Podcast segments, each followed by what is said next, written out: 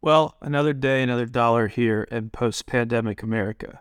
And this James O'Keefe uh, undercover video that was released over the last 24 hours on Twitter, now nearing 20 million views. O'Keefe says it's his biggest, uh, his biggest upload to date. And I've always had mixed feelings on James O'Keefe. Uh, he, for one thing, seems like seems like for sure he's a bit of a pawn for the right, and uh, you know he comes out with stuff and then gets booked on Fox, and it's almost always stuff that makes conservatives vindicated. And yet here, this is unequivocal home run uh, masterpiece. I have to hand it to O'Keefe. This is a total masterpiece. And if not for Musk owning Twitter, it would have been banned after he uploaded it. But instead, Musk just let it trend. And again, 20 million views so far changes the, the entire narrative of the last several years because you have this top executive at Pfizer, top guy at Pfizer who thought he was on a date at a restaurant in New York City. And it was actually one of O'Keefe's undercovers.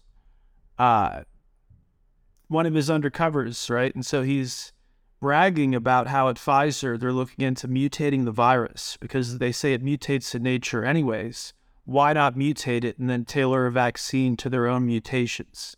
So, totally evil, totally for profit greed at the expense of public health. The guy should be in prison for starters, right? He and everybody around him at Pfizer should be in prison. This changes the game. And so after it came out, you see you see on Google News this incredible gaslighting attempt, absolutely extraordinary. So I typed into Google News Pfizer Project Veritas and pop, pops up this article by Newsweek fact check. Does Project Veritas video show Pfizer is mutating COVID? I mean, talk about a mind screw. Talk about trying to mind screw you folks. That's that's exactly what the video shows. 100% exactly what the video shows. Top executive at Pfizer saying they're looking into mutating the virus themselves to then sell new vaccines around that. Totally evil totally greed at a level that would be a bad movie. It'd be unbelievable. We all know Big Pharma is greedy, but this is next level. And so out come these fact check articles. Does Project Veritas video show? Well, technically, what it shows is the guy claiming that. It doesn't show that Pfizer's doing that because you need to be in a lab and prove it. What it shows, or you need to be in a courtroom, right, and get people subpoenaed. What this shows is that they're working on it, or at least this guy claims they are. Incredible. Everybody should be talking about this. Absolutely incredible. So, one other topic I wanted to bring up. Just give me a second here. And so, anyway, I think what happened is that uh, I think that years ago, when I was reporting on those WikiLeaks of these child traffickers in D.C. and Virginia, credibly suspected child traffickers who were close friends with Jeffrey Epstein and uh, Dennis Hastert, a convicted child abuser who used to be many years ago the Republican Speaker of the House and the House of Representatives. So it was a big deal in D.C. And he was close friends with the person whose emails were leaked over on uh, WikiLeaks. I was one of the journalists who did big live streams about those, analyzing those emails.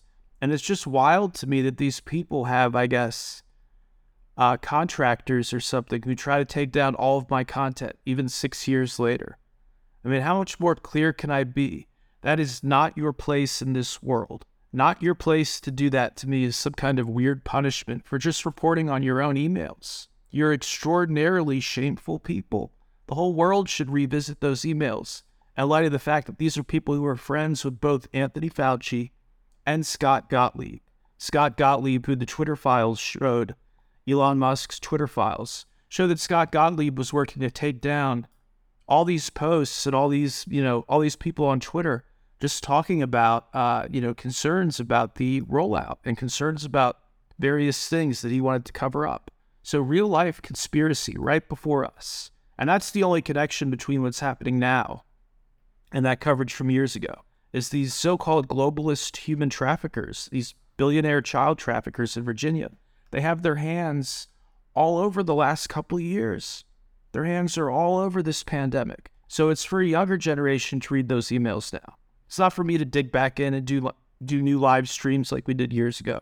It's for a whole new crop of journalists and citizen researchers, people younger, people in their 20s or whatever, who can look at those emails with a fresh, fresh set of eyes. What are these people talking about when they're begging each other for walnut sauce? When they're talking about time in the torture chamber to share a slice of pizza? What are these folks talking about?